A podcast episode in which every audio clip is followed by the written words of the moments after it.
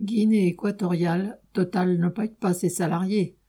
Total Energy possède le plus important réseau de stations-service en Afrique et l'exploitation, à l'origine des milliards de bénéfices de la compagnie, y sévit comme ailleurs. En témoigne ce communiqué émanant des familles de salariés de Total Energy en Guinée équatoriale. Ouvre les guillemets. Depuis six mois, plus de 40 employés des stations-service de la multinationale française Total Energy en Guinée équatoriale travaillent sans recevoir leur salaire. En plus des conditions extrêmement précaires dans lesquelles ils travaillaient déjà, y compris l'absence de formalisation écrite de leur contrat, ils ont maintenant passé six mois sans recevoir de salaire ni de treizième mois. Et ce, bien que leur salaire soit dérisoire, 285 euros par mois, 187 000 francs CFA, dans un pays où, selon les données de l'ambassade d'Espagne en Guinée équatoriale, le loyer moyen d'un appartement d'une pièce dans le centre de Malabo, la capitale, est de 300 000 francs CFA.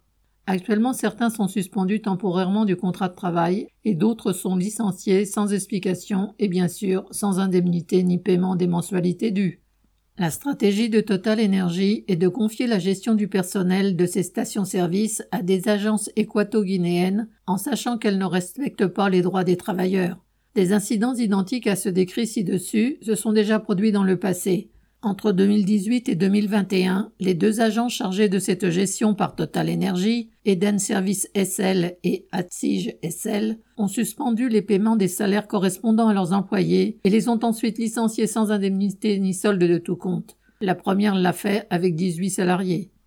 Aujourd'hui et depuis août 2021, l'agent chargé de gérer ce personnel est Nomex SL, qui en un an et demi a déjà accumulé 150 millions de francs CFA, 230 000 euros, de salaires impayés pour 30 autres travailleurs qu'elle a licenciés.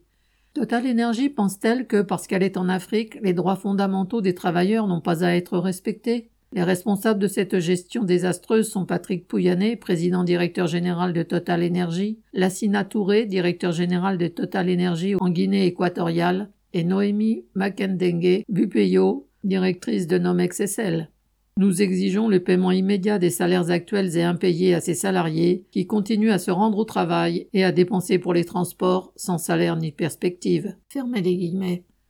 Les familles des travailleurs et travailleuses concernés.